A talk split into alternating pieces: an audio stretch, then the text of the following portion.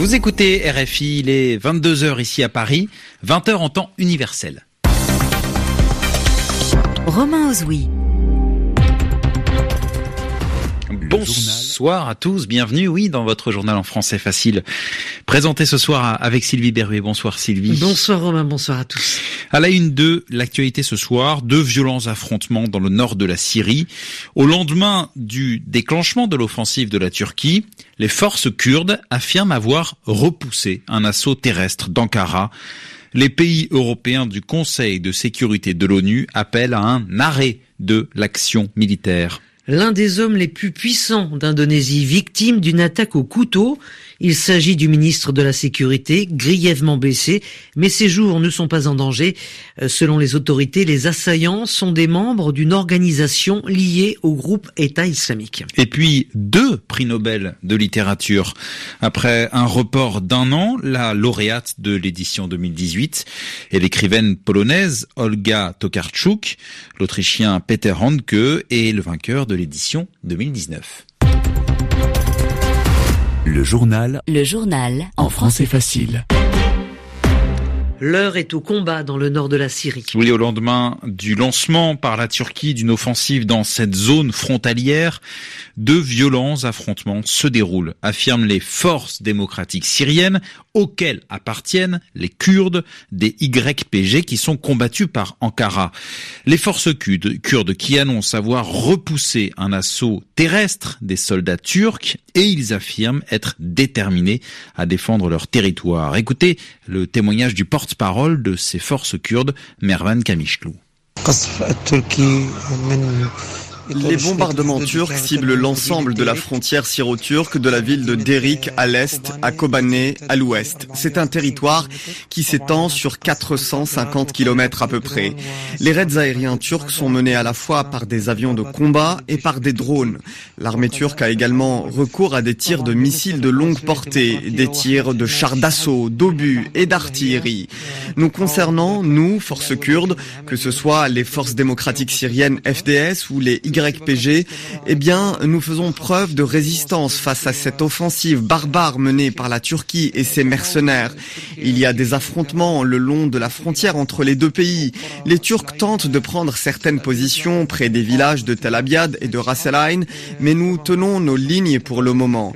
Et nous aussi, nous parvenons à mener des tirs d'artillerie. Nous avons bombardé des positions en territoire turc.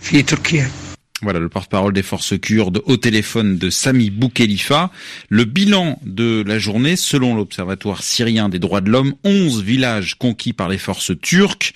Les Turcs qui annoncent que 6 civils ont été tués et plusieurs dizaines d'autres blessés par des roquettes tirées par les Kurdes, et puis les combats qui provoquent déjà la fuite de plusieurs milliers de personnes, au moins 60 000 depuis hier selon l'Observatoire syrien des droits de l'homme. Et face à cette situation, les critiques de la communauté internationale. Oui, critiques, Sylvie, qui se traduisent par des actes.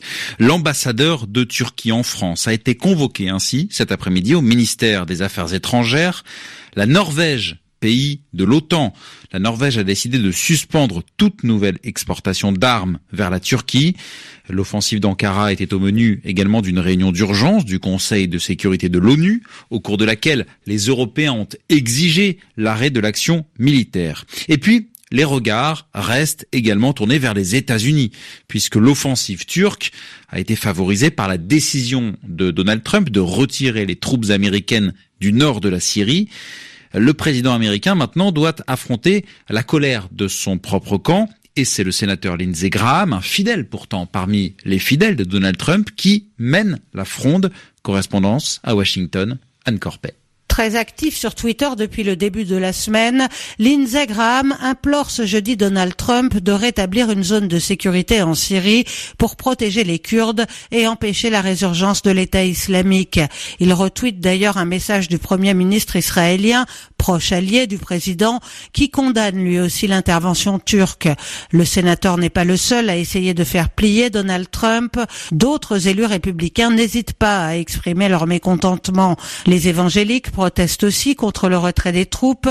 Le président des États-Unis risque fort de perdre sa place au paradis, a ainsi déclaré Pat Robertson, un influent télévangéliste.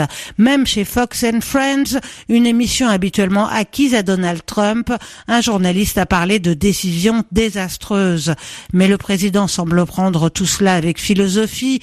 Il sait que la politique étrangère n'est pas un sujet qui préoccupe son électorat, plus soucieux de le voir remplir ses promesses.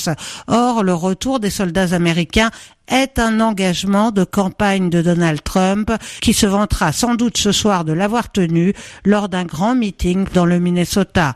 Anne Corpet, Washington, RFI. En Indonésie, l'un des hommes les plus puissants du pays, grièvement blessé lors d'une attaque au couteau. Oui, c'est un fait sans précédent.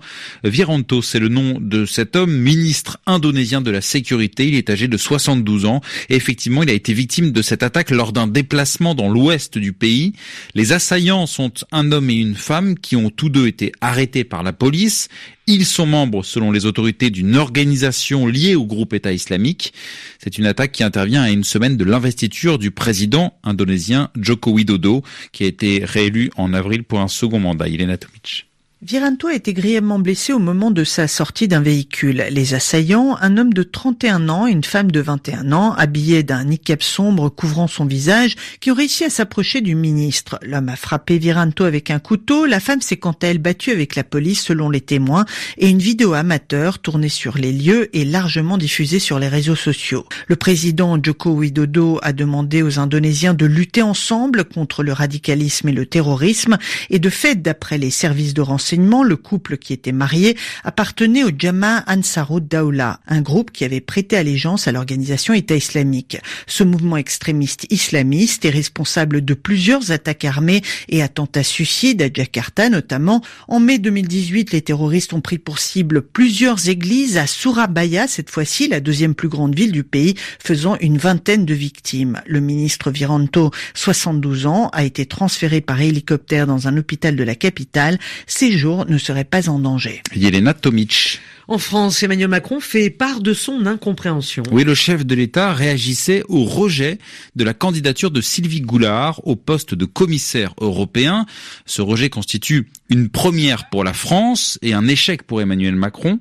Les eurodéputés évoquent des raisons éthiques pour justifier leur choix, car l'ancienne ministre des Armées est sous le coup d'une enquête judiciaire pour des emplois présumés fictifs d'assistants parlementaires au Parlement européen. Enfin, non pas un, mais deux prix Nobel de littérature remis aujourd'hui. Oui, car celui qui devait être décerné l'an dernier ne l'a pas été, suite à un scandale d'agression sexuelle touchant le comité du prix Nobel. Le vainqueur donc de l'édition 2018 s'appelle Olga Tokarczuk, c'est une écrivaine polonaise considérée comme l'une des intellectuelles majeures de son pays, et le lauréat de l'édition 2019 est l'Autrichien Peter Handke, considéré comme l'héritier du poète allemand Goethe, mais un homme également controversé car il avait soutenu le dirigeant serbe Slobodan Milosevic, qui a été condamné pour crime contre l'humanité. En tout cas, voilà deux décisions qui ont rassuré les observateurs présents à Stockholm où les prix Nobel sont décernés et où l'on retrouve pour RFI Frédéric Faux. Le prix Nobel de littérature 2019 est attribué à Peter Handke. Pas de sifflet ni d'exclamation lors de l'annonce exceptionnelle des deux lauréats du prix Nobel de littérature. Après les scandales qui avaient empêché l'attribution du prix l'année dernière, des affaires de viol et de conflits d'intérêts, la majorité des journalistes et des critiques présents dans la salle des fêtes de l'Académie suédoise soulignaient la sagesse de ses choix. Un homme et une femme, ce qui était attendu. Un profil plutôt controversé mais dont la qualité littéraire est reconnue dans le monde entier, celui de Peter Handke, et une auteure plus jeune, Olga Tokarczuk, engagée politiquement à gauche, écologiste et féministe. Yukiko Duke est critique au Svenska Dagbladet. Peter Handke has been on the list for a long Cela fait longtemps que Peter Handke était sur la liste des Nobel, mais il ne pouvait pas l'avoir à cause de ses positions politiques. Ce choix pour le Nobel n'est pas politiquement correct, mais Olga Tokarczuk l'est.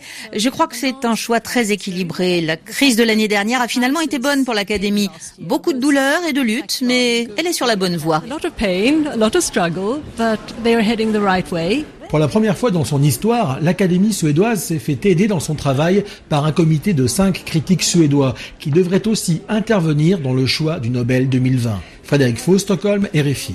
Et prochain prix Nobel décerné, ce sera demain vendredi le plus attendu, ah hein. le Nobel de la paix. Merci Sylvie Berruet. Merci à vous pour ce journal en français facile. Et à Christophe aussi. Oui, Christophe Loisel à la réalisation. 22h d'ici à Paris.